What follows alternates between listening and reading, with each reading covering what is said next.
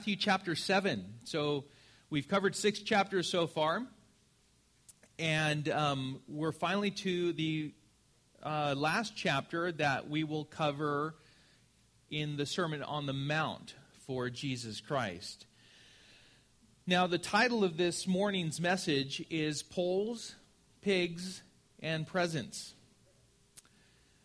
I thought I'd just give you the very base of what we're going to cover this, this morning, but you won't forget that, right? Poles, pigs, and presents. Um, of course, we're going to uh, explain what those things mean, but that's what we're going to cover. Now, Matthew chapter 7, let's start out by reading, and then what we'll do is we'll, we'll get into explaining the word here. Okay, so Matthew chapter 7, verse 1. Jesus said, Judge not that you not be judged. For with the judgment you pronounce, you will be judged, and with the measure you use, it will be measured to you. Why do you see the speck that is in your brother's eye, but do not notice the log that is in your own eye? Or how can you say to your brother, Let me take the speck out of your eye, when there is a log in your own eye? You hypocrite, first take the log out of your own eye, and then you will see clearly to take the speck out of your brother's eye. Do not give dogs what is holy, and do not throw your pearls before pigs, lest they trample them underfoot and turn to attack you. Ask, and it will be given to you. Seek, and you will find. Knock, and it will be opened to you. For everyone who asks receives, and the one who seeks finds, and to the one who knocks it will be opened. Or which one of you, if his son asks him for bread, will give him a stone? Or if he asks for a fish, we'll give him a serpent. If you then, who are evil, know how to give good gifts to your children, how much more will your Father who is in heaven give good things to those who ask him? Father, Lord, thank you that uh, as we come here this morning, Lord, that you have the patience to explain these things to us. They're not left to our own opinions or, oh Lord, for us to formulate our own ideas of what you mean, but you speak clearly to us. And I pray that you would do that, that, this morning, Father, that as we consider these things, Lord, that you speak to our hearts, that you continue to mold and shape us into the image of your Son, Jesus Christ, that it is by your Spirit that you give us understanding of what we have before us to your glory. And so, Lord, we commit this time into your hands. Lord, again, we ask for your blessing, and we pray this in Jesus' name. Amen. To judge others without first judging your own shortcomings will cloud your judgment at best and strengthen a critical heart within you at worst. That is by far the worst thing that a human being can display, and that is a critical heart, a dark heart towards others, seeing everyone not as the Lord sees them. A clouding judgment can be helped by God's wisdom, but a critical heart is in desperate need of God's grace, compassion, and love. To lack discernment in the dispensation of the gospel is to unnecessarily engage people who are hostile towards the grace of God. You see, not everyone is ready to receive the good news of God's grace of forgiveness through Jesus Christ our Lord. If you've ever gone out witnessing, you will know this is very much true. You will understand that some people receive and many others don't receive. In fact, there are some who, who are even hostile toward the gospel of Jesus Christ. To know God's presence in prayer is to know his good presence in life. Ask, seek, and knock to receive, find, and see doors opened wide. You see, a consistently good prayer life will draw a person near to the Father who knows the very good gifts that each and every one of us needs. This chapter covers what I believe to be are some of Jesus' most misinterpreted, misquoted teachings that he has ever dispensed to his disciples. taking them out of context and wishing them to mean something that Jesus never intended them to mean. Just look at the first verse in chapter 7. Judge not that you be not judged. I mean, that very verse right there has been taken so out of context by everyone in the world. You can ask anyone in the world, not just Christians. Do you know that verse? Yeah, I know that verse very well. And so I'm going to tell you don't judge, don't judge, don't judge. It's so misinterpreted, it's so misquoted. And these things, Jesus never intended them to mean what sometimes the world and the church has wished them to mean. From thinking that Jesus was giving an absolute command to never judge or discern sin in someone else's life, to treating others with tolerance because you want them to treat you with tolerance and let you do whatever you would like to do without considering God's truth as his standard and purpose of life.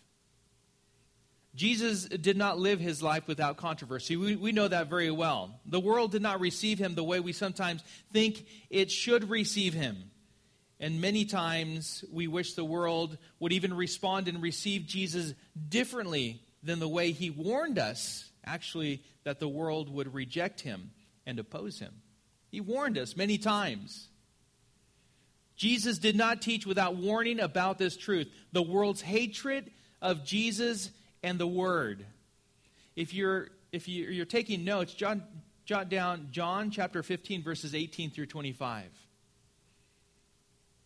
One of those verses I want to quote to you, where Jesus said in John 15, 22, If I had not come and spoken to them, they would not have been guilty of sin. But now they have no excuse for their sin. And yet, there will be and are those, as evidenced by your lives, that people who realize God's grace of forgiveness through Jesus, Jesus Christ's sacrifice. John 12 32 says, And I, when I am lifted up from the earth, will draw all people to myself. That is Jesus. He was, he was explaining by what death he was going to uh, by what uh, form he was going to come to his death, and that is by being lifted up on the tree, the cross at Calvary. So we know that the, the, there are those who are in, are in direct opposition, who are hostile to the faith. There are those who um, don't receive it willingly. But we also need to guard our own hearts to not have a critical spirit, to have a judgmental spirit of other people, we need to be very careful with that because we can fall into that and, be and consider ourselves to be, to be righteous. And that's self righteousness, and that's, that's not a good place to be. With this, let's find out what Jesus really taught on the subjects of judgment, dispensing the gospel or proclaiming the gospel, and also prayer. Let's first talk about poles. In verse 1, once more, judge not that you not be, be not judged. For with the judgment you pronounce, you will be judged, and with the measure you use, it will be measured to you. Why do you see the speck that is in your brother's eye, but do not notice the log that is in your own eye? Or how can you say to your brother, Let me take the speck out of your own eye, when there is the log in your own eye? You hypocrite, first take the log out of your own eye, and then you will see clearly to take the speck out of your brother's eye. I remember one time, there was this, uh, a friend of mine that came in. I, I don't remember exactly what it was, but it was like it was like a pole. And he says uh, he was coming around the corner and he was carrying it. And he says, "Hey, brother," he says, "Let me take the speck out of your your eye." And it was just like an illustration, you know. And uh, he's a funny guy anyway. His name is Mikey, and and he came around and, and it was it was just funny. But I will never forget that because that's kind of you can't read this and not kind of chuckle a little bit right? Like Jesus is making a point here. He's illustrating. He's always drawing these pictures in our minds, right? And he's telling us, yeah, put, put this in proper perspective here. This is what it actually it looks like. Okay, it may not be apparent to you, but it's apparent to other people. You know, when you're trying to take the speck out of other people's eyes, when you yourself have this pole sticking out of your eye, It's there. Now, this has everything to do with how we treat other people. That, that's really what this comes down to. It's the condition of the heart. First, Jesus gets our attention by saying, Judge not that you not be judged. For with the judgment you pronounce, you will be judged, and with the measure you use, it will be measured to you. It's like, it kind of gets your attention, right? Hopefully, what Jesus is trying to draw their, his disciples to do is to think, to just think about these things. This is to get our attention and to get us to think. Remember that the religious leaders of the time went by the letter of the law and seldom, if at any time, considered the grace of God, nor did they consider their own failure to keep the law while determining someone else's guilt. Kind of like, hey, listen, let's, let's not talk about that. I'm talking about you right now. Like, but you, that's fine, but you still have to consider your, your own shortcomings, your own sins in your life. You see, the problem was not the judgment of someone else's sin. That's not the point, but the failure to realize our own. That's, that's what Jesus is really referring to and pointing out in this portion of his teaching. First, we need to see this judgment is part of what we are to do within the church. So I want to also clarify some disclaimers here. I want to point some things out to you. Let's go to 1 Corinthians chapter 6. So we go through the Gospels Matthew, Mark, Luke, John, Acts, Romans, and then Corinthians. So Corinthians, 1 Corinthians chapter 6, verse 1.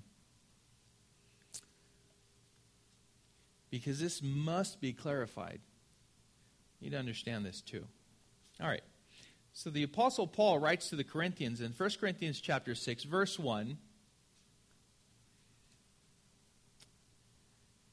When one of you has a grievance against another, does he dare go to law before the unrighteous instead of the saints? Or do you not know that the saints will judge the world? And if the world is to be judged by you, are you incompetent to try trivial cases? Do you not know that we are to judge angels? How much more then matters pertaining to this life? So, if you have such cases, why do you lay them before those who have no standing in the church? I say this to your shame. Can it be that there is no one among you wise enough to settle a dispute between the brothers? We're going to stop there. What I want to point out here is that disputes, situations within the church amongst the brethren are supposed to be brought before the church. You see, there is there is some kind of order within the church. There is hopefully authority by God's word, in God's word, through God's word you know as as we should we not be able to judge each other in the situations and lead each other to solutions according to God's word? The answer is of course, yes, we should. To hear out issues and disputes and handle them in the right manner is something we as a church should actually be adept in, very skilled that's why it's important for us to know the Word of God according to the wisdom that we have come to possess and know in the Word of God. We should know. We should be discerning. We should be wise according to the Word of God. Secondly, so I, I just wanted to touch on that. I wanted to, sh- to show you, according to the Word, that we are to judge each other but rightly and according to God's word. We are. Secondly, personal judgment must be a part of what we do in humble obedience before a righteous and holy God. Turn with me, stay there in 1 Corinthians, and we're going to go to chapter 11. So 1 Corinthians chapter 11. Now, we read this when we have, oftentimes, when we have communion.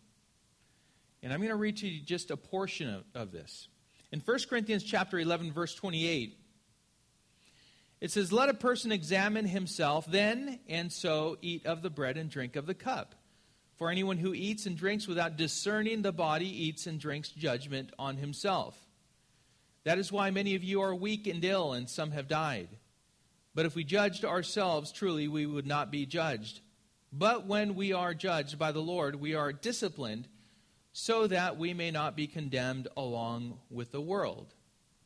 So, as children of God, as disciples of Jesus Christ, as believers in the Son of God, we will not be judged with the rest of the world, but we will be disciplined along with the rest of the brethren if we fail to come into obedience and surrender to the Lord. But here's the one thing that we ought to do there's this personal judgment that we need to submit ourselves to. In other words, we, we need to admit to ourselves that we fall short. That requires humility. Humility before God, His righteousness, His holiness. That as we have uh, certain things revealed to us by the Lord, that we humbly confess them to the Lord and that's simply agreeing with Him, telling Him, Yes, we fall short. I fall short. And ask Him for forgiveness. Because if we consider our own sins before God, we come to that place to where we humbly confess them and ask for his forgiveness. We know that in God's word, it says that if we confess our sins, that he is faithful and just to forgive us of our sins and to cleanse us from all unrighteousness. But we have to come to that place to where we're willing to do that. There's a work that we submit to and are open to that God is doing in our own lives, and this will help us respond to other people in a different manner when we discern there is a sin in their lives. We consider our own, our own lives, our own shortcomings. I'll tell you what, it gives you a different perspective. It gives you a whole different approach to dealing with other people's sins. It helps you to do that. Why? Because you yourself have come before a righteous and holy God and admitted. So, therefore, you're willing to come alongside another brother or sister and help them to be restored and reconciled unto the Lord and perhaps unto someone else. There's this gentleness and there's this meekness and humility that overcomes that person who handles matters before the Lord in this way. These verses, along with what we will go over next Sunday in verses 15 through 20, and many other areas of Scripture, tells us that judgment is what we are to have the ability to exercise as Christians but not to condemn, not in a condemning fashion, more in a gentle, convicting manner, allowing the Word of God to do that work. Understanding that we are to approach these situations for the purpose of restoring someone else as we ourselves continue in the process of being more Christ like. That, that, another word for that is sanctification submitting ourselves to the lordship of Jesus and his word. Now, as Christians, we're called to unconditional, unconditionally love, but we're not called to unconditional approval. That we are not called to. And that is what the world today calls tolerance. What Jesus is teaching here is to consider several things in the judgment of others. Number one, the same conclusions of guilt you come to with others, well, those same conclusions will be applied to you. Now, please notice, though, something. In verse 1, it says, Judge not that you be not judged. I, I want to draw to your attention the very fact that God isn't saying that He's going to judge you the same way you judge other people. We're going to get to that, but I want you to think about that. Now, secondly, some things to consider in Jesus' teaching is that the same standards you base these conclusions on, that they will be applied to you. Thirdly, you may see a, not a log, but a, a splinter or a speck in your brother's eye. But to you, sometimes what it looks like is, is a log. Like you look at it and it's you see like a log, but you're you're blinded by the the log in your own eye. Not all the time, by the way. But sometimes we are. Because sometimes actually it's a speck in comparison to the log in our own eye. In this, the Lord, and this is Jesus' words, He's saying, This is hypocrisy. You have failed to deal with your own. And yet here you are so willing to deal with everyone else's. And he's saying in his own words, this is hypocrisy. Don't be a hypocrite. And fourthly, don't neglect helping your brother take the speck out of his eye. But make sure you take care of business first, taking out what's in your own eye first so that you can see things for what they really are. Now, coming back to what I said before, God is not saying that He will judge you with the same judgment you pronounce. He doesn't change, and He's the same yesterday, today, and forever. He doesn't change. And He doesn't go along with how it is that you judge others, how you discern, how, how it is that you. No, it has nothing to do with that. You and I are already guilty of sin. All have sinned and fallen short of the glory of God. We've all been there. There's none righteous, no, not one. We're guilty of sin and are saved by grace, forgiven by grace through faith in Jesus Christ, loved by grace. But what Jesus is saying is that people tend to respond to you the same way that you respond to them. Not that that is right, not that that is justifiable, okay? That shouldn't be the case. But oftentimes that is what happens. You want to come at me that way? Well, stand by because I'm going to judge you and measure you the same way you're judging and measuring me. And that's our tendency.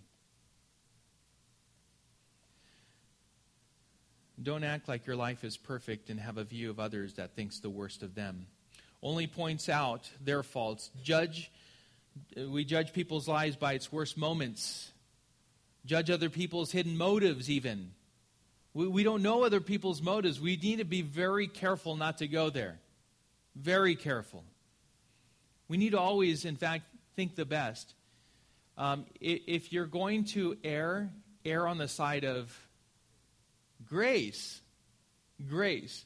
I, I, would, I would much rather err on the side of grace than on the side of judgment, being critical, and like even judging people's motives. That's that's horrible. Just you know what? We're going to be judged ourselves, but everything we said, everything we thought, you know, the things that we did, we're going to be judged, but we're going to come before the Lord for that. We can't be that person that fails to consider ourselves, if we found ourselves in the same circumstances that others do and fail to consider the fact that we will be judged too. In other words, I'm not considering, like, I'm not putting myself in your shoes at this moment.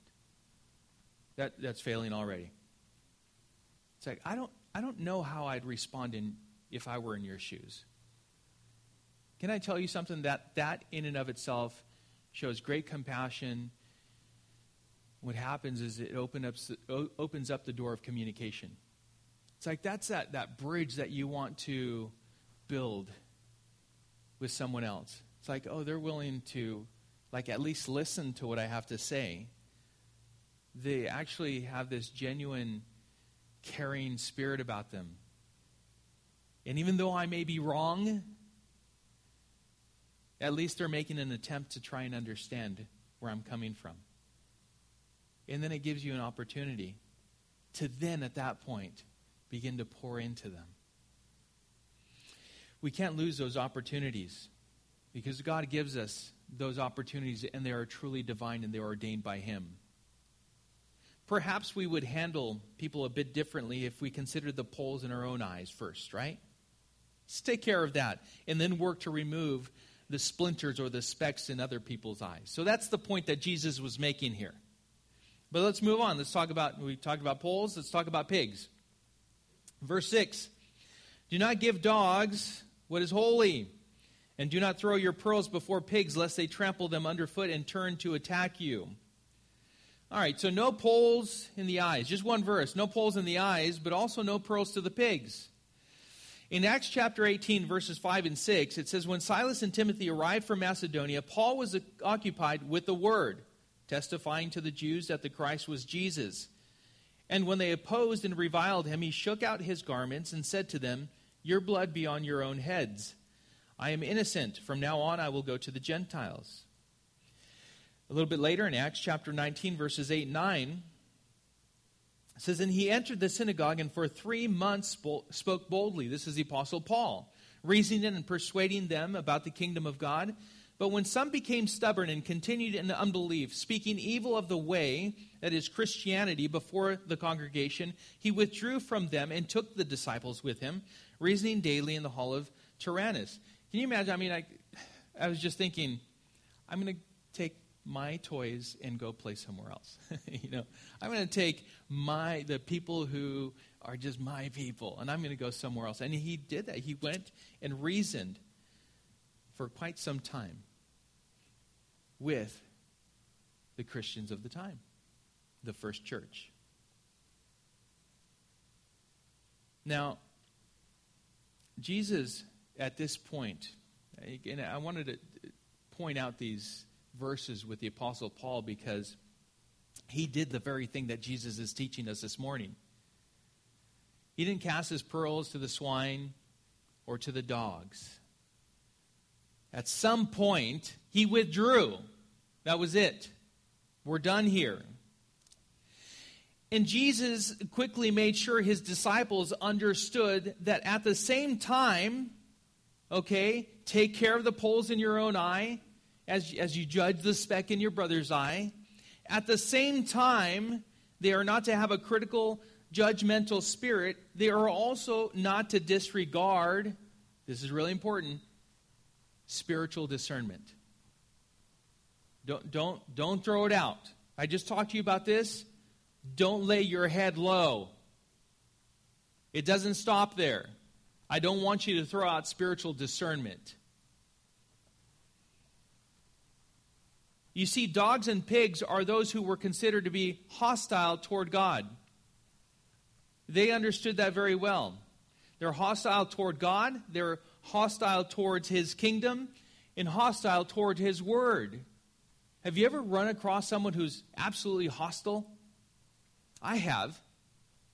Like, wow, how, why so much hatred? Why so much anger?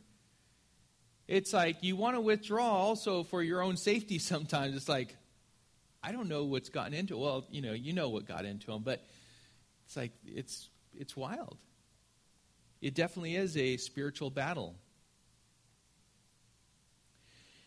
And it may be that the very people who consider them, considers themselves to be holy, this is something to, to consider right? Because some of the very people who consider themselves to be holy and righteous are the ones who refuse to receive a word of correction because they are convinced that they are walking perfectly and are in actuality living in hypocrisy. Like so so religious, so full of themselves. They are self-righteous and they themselves will not receive a word of God, the, a, a, word from God through his word, through the Bible or through through another brother or sister. They they fail. They refuse. I won't receive it. Well, these people that the Apostle Paul was reasoning with, did they not know the Word of God? They knew it very well. They knew it inside and out. But they did not receive the gospel of Jesus Christ. They wouldn't receive it. If you find yourself not willing to receive the Word of God for your own life, but are quick to apply it to others, then I would appeal to you. Your heart may be hardened. Even though you're attending church, even though you're sitting in Bible study sometimes, your heart may be hardened, and you are the very person that is not willing to actually receive the Word of God for yourself, to apply it to yourself. I would appeal to you to ask for God's forgiveness, for, for Him to soften your heart, and for it to be pliable toward Him. You see, godly correction is, is actually a pearl. We, as we look at this one verse, we can't be those dogs and the very pigs that this verse is speaking about. Dog or a, or, or, a pig that tramples the very word of God underfoot with personal rejection. And let me tell you that delayed obedience, I've heard this before and it's so true. Delayed obedience is disobedience. We're, we're trampling God's foot, God's word underfoot. When, when we hear, when we know, and we reject, and we stubbornly turn the other way.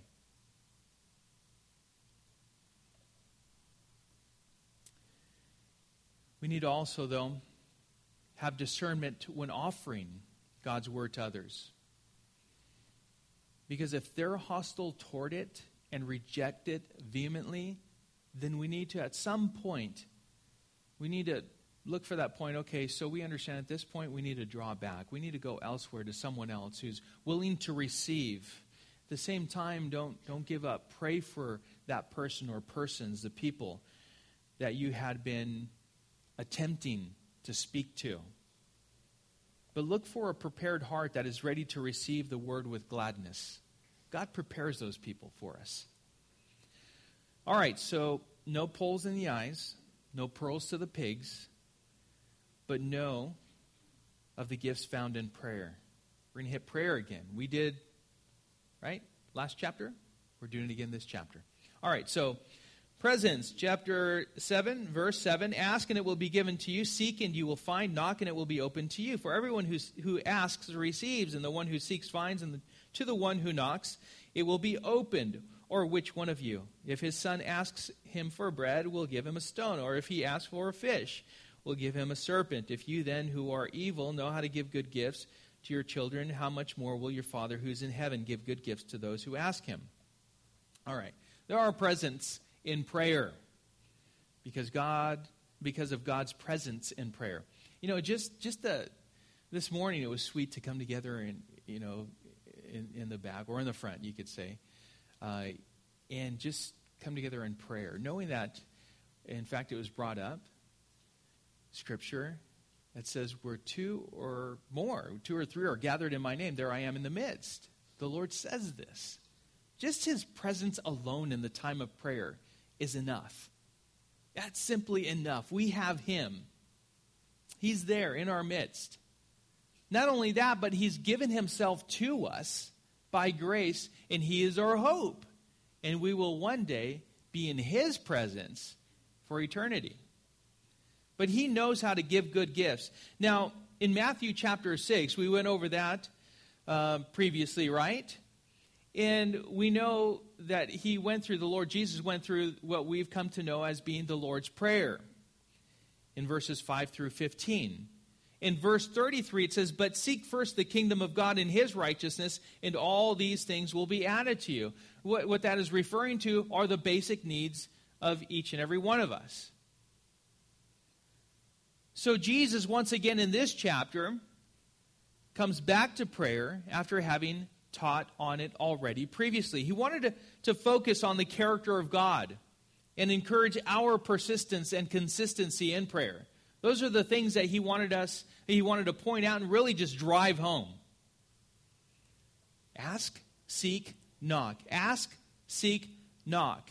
It's kind of like this progression. First of all, you're going to ask, okay, and if, if, if at that point you don't receive, then you, then you go to the next level, so to speak, and you, you start seeking. Like first you ask about someone, then you start seeking him, right? At some point, as you've gone through those two, you get to a point to where you get to the door and you're right? And that's really where we need to get to. Not just anyone there, you know?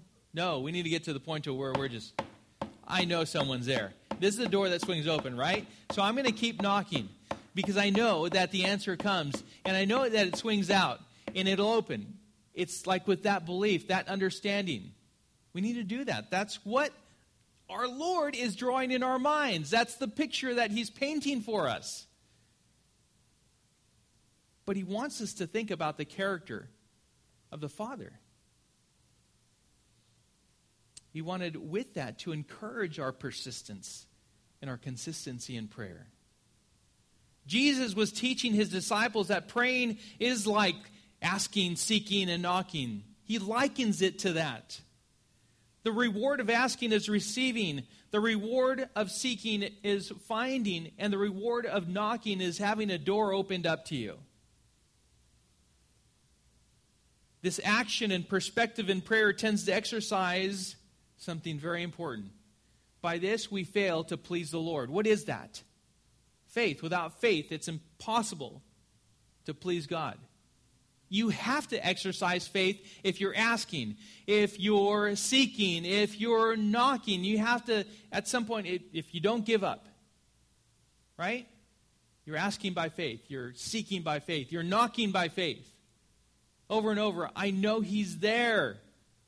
I know He will answer. I know He will meet me right where I am. And I will wait. In another word, that means the same thing throughout Scripture. When we wait on the Lord, what is it? It's something, something that we really need to understand. We hope in the Lord. When we wait on the Lord, we're waiting with expectation. We're waiting with a sense of hope.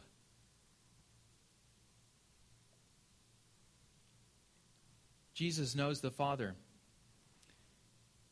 and is encouraging us to ask, seek, and knock at the Father's door through prayer. By the way, all of this implies that there is some resistance. Right?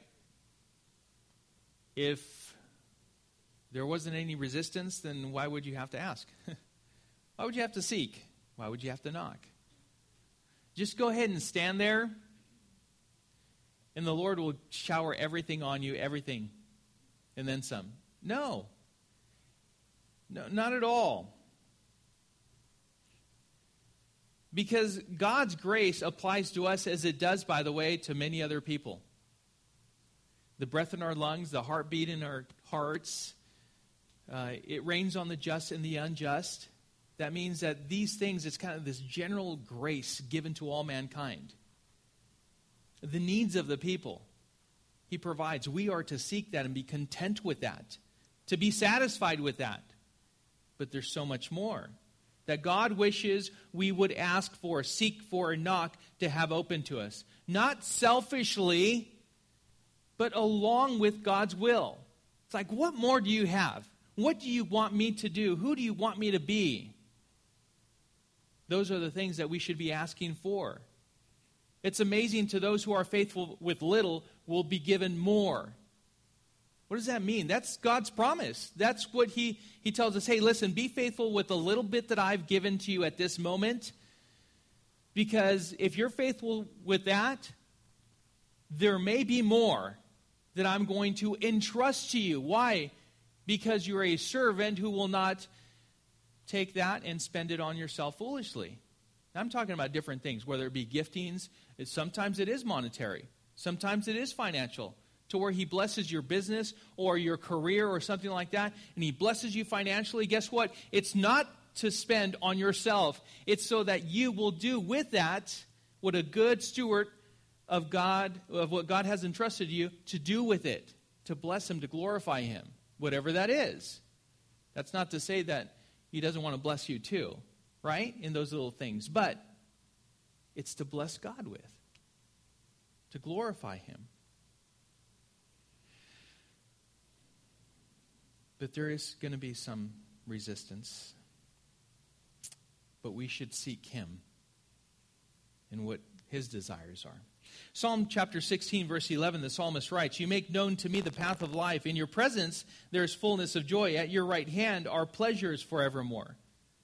That's, that's the place where we need to get with the Lord, to seek Him with this kind of a perspective. This is what we have in mind. At the same time, what kind of um, what kind of a degree do you need to ask, seek, and knock? In communications, maybe. Yeah. What, what is it that we need? We need to get to a point to where we reach some kind of a, a level with God to do these things. Can anyone ask? Can anyone seek? Can anyone?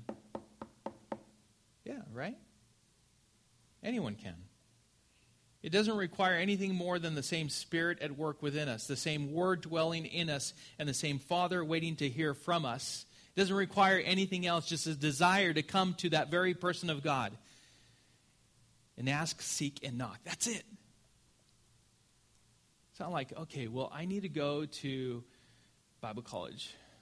I need to go to the school of ministry. And I need to. No, you don't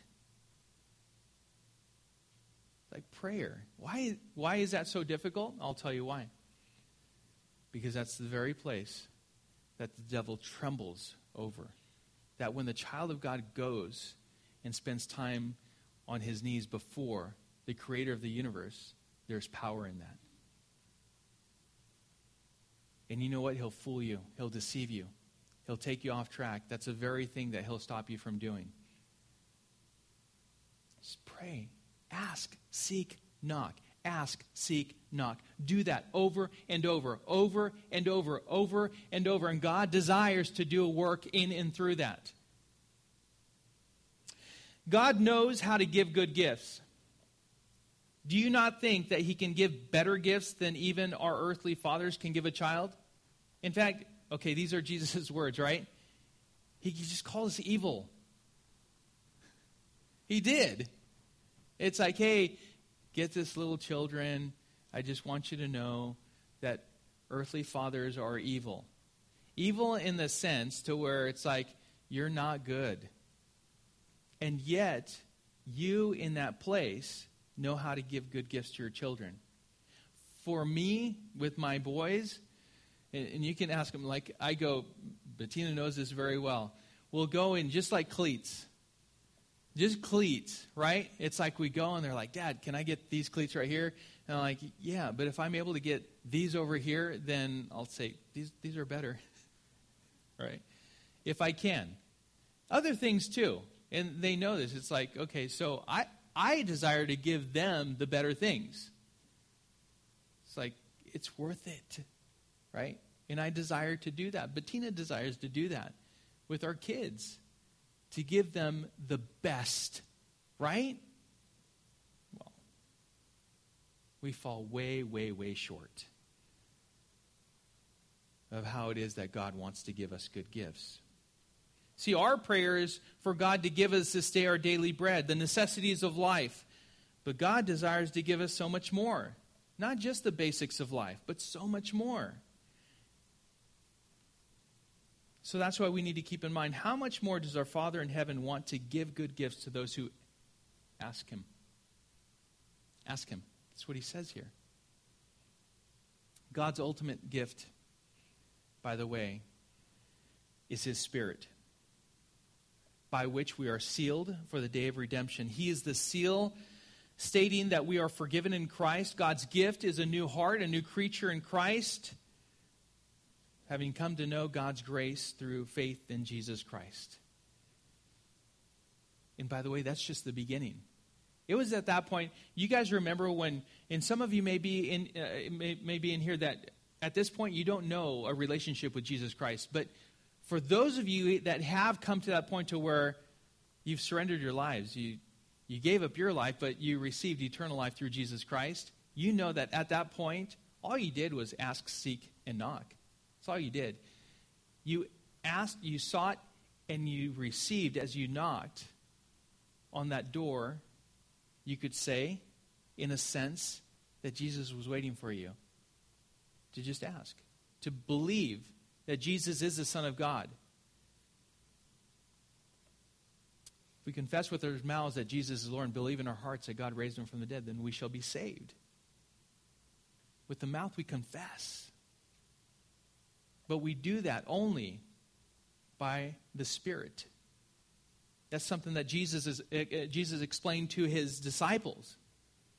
He said that to Peter. You can't say that, but by the Spirit. That Jesus is the Son of God. You, you can't. So as we confess, it's in line with the Word of God in our belief. And so we've come to know God's grace, saving grace through Jesus Christ. And that is just the beginning. We come to know God's peace because of the hope we have in Jesus, a spiritual confidence that we are Christ and alive, we are alive in Him. So, there's so much more. You know, I was so excited to get into the text this morning, these first 11 verses. Next week, we're going to go into what's titled The Golden Rule and then uh, the tree and its fruit. But so we got what poles, pigs, or is it was it pigs? Yeah. Pigs and pearls. We don't have it. Okay, so pigs, pearls, and what's the last one? Presents. So those are the three, the three P's. I had to like find, you know, but it wasn't hard to find that in our text. Just in closing, I, I want to say this: we need to exercise humility and self-examination. That's one thing we really need to do, so as to not judge others with critical hearts. We need to be willing to take the poles out of our own eyes through humble confession but at the same time discern any hostility in others towards the Lord and His Word. The gospel itself, and then continue to look for people who are ready to receive it willingly. And lastly, lastly, don't stop. This is the one thing. Don't stop asking, seeking, and knocking. Don't do that. Don't stop doing that in prayer. Sometimes we feel like we go through these de- desert seasons in life. Like, where are you, Lord? Let me just tell you that the psalmist, the man after God's own heart, King David himself, felt like he was in that place. Don't stop. Keep going to the Lord by faith, knowing that He is there and He wishes to not only meet with you, but, but get you through those trying times, those desert moments in your life. most importantly, He wants you to, to, to draw unto Himself the word tells us that if we draw close to him, near to him, he will draw near to us. That's his promise. That's what he tells us. And I pray that the joy of the Lord truly is your strength. For everyone who asks receives, and the one who seeks finds, and to the one who knocks it will be opened. The question, lastly, is what do you desire? What do you desire? Perhaps you've heard something this morning that draws you to the love of God you, you have not known the love of God. You haven't known his forgiveness. That grace of, of God that uh, he demonstrated through his son, Jesus Christ. And that while we were still sinners, Christ died for us. That's the, the love that God demonstrated to us. I pray that if you're here this morning and you, you don't know that grace, you don't know that love, through a surrender to the Lord Jesus Christ, asking Him for forgiveness, to be your Lord, to be your Savior, that today be the day of salvation for you. You simply need to cry out to Him and ask Him for forgiveness. It is not by any kind of religious means that we're going to attain salvation. It is not. It is by grace through faith alone in Jesus Christ. That's it, period. It's not uh, step one, two, three. If we do this throughout our lives, then we're going to reach heaven. There's none righteous, no, not one. And that's one of the things that we should all be just ready to listen to and hear over and over. I can never grow tired of hearing the gospel of Jesus Christ, the good news that we are saved by grace through faith. And we confess our sins to Him, and He is faithful and just to forgive us of our sins and to cleanse us from all unrighteousness. I pray that you do not walk out this morning without knowing that grace, that love and forgiveness of your sin, sins through Jesus Christ. And I pray at the, at the end here when we pray that you simply cry out to the Lord and ask Him for forgiveness and ask Jesus Christ to be your Lord and Savior. But would you hear this morning? What do you desire? And I hope that you desire those things that God desires. That your heart and your life is in line with everything that He has for you. He wants you to know that peace. He wants you to know that hope in Christ Jesus. So let's pray. Father, we thank you once more for your word. Lord, I ask that you would help us to be humble before you, that we would Lord, um, not have a critical spirit toward others, Father, but that we would consider our own sins before, uh, Lord, coming to judge other people's sins and help them through their situations. I ask, Lord, that you would also give us discernment, Lord, in the handling of the proclamation of Jesus, of Jesus Christ, Lord, the, the gospel of Jesus Christ. Lord, I pray that you would lead us to people who are receptive to your word. And Lord, help us to never stop asking, to, to stop seeking, and to stop knocking, because you desire to hear from us. Lord, may we always come to you in prayer, knowing that, that you listen to us and you desire above all else that we would simply have fellowship and communion with you in that time. We thank you, Father. We pray this in Jesus' name. Amen.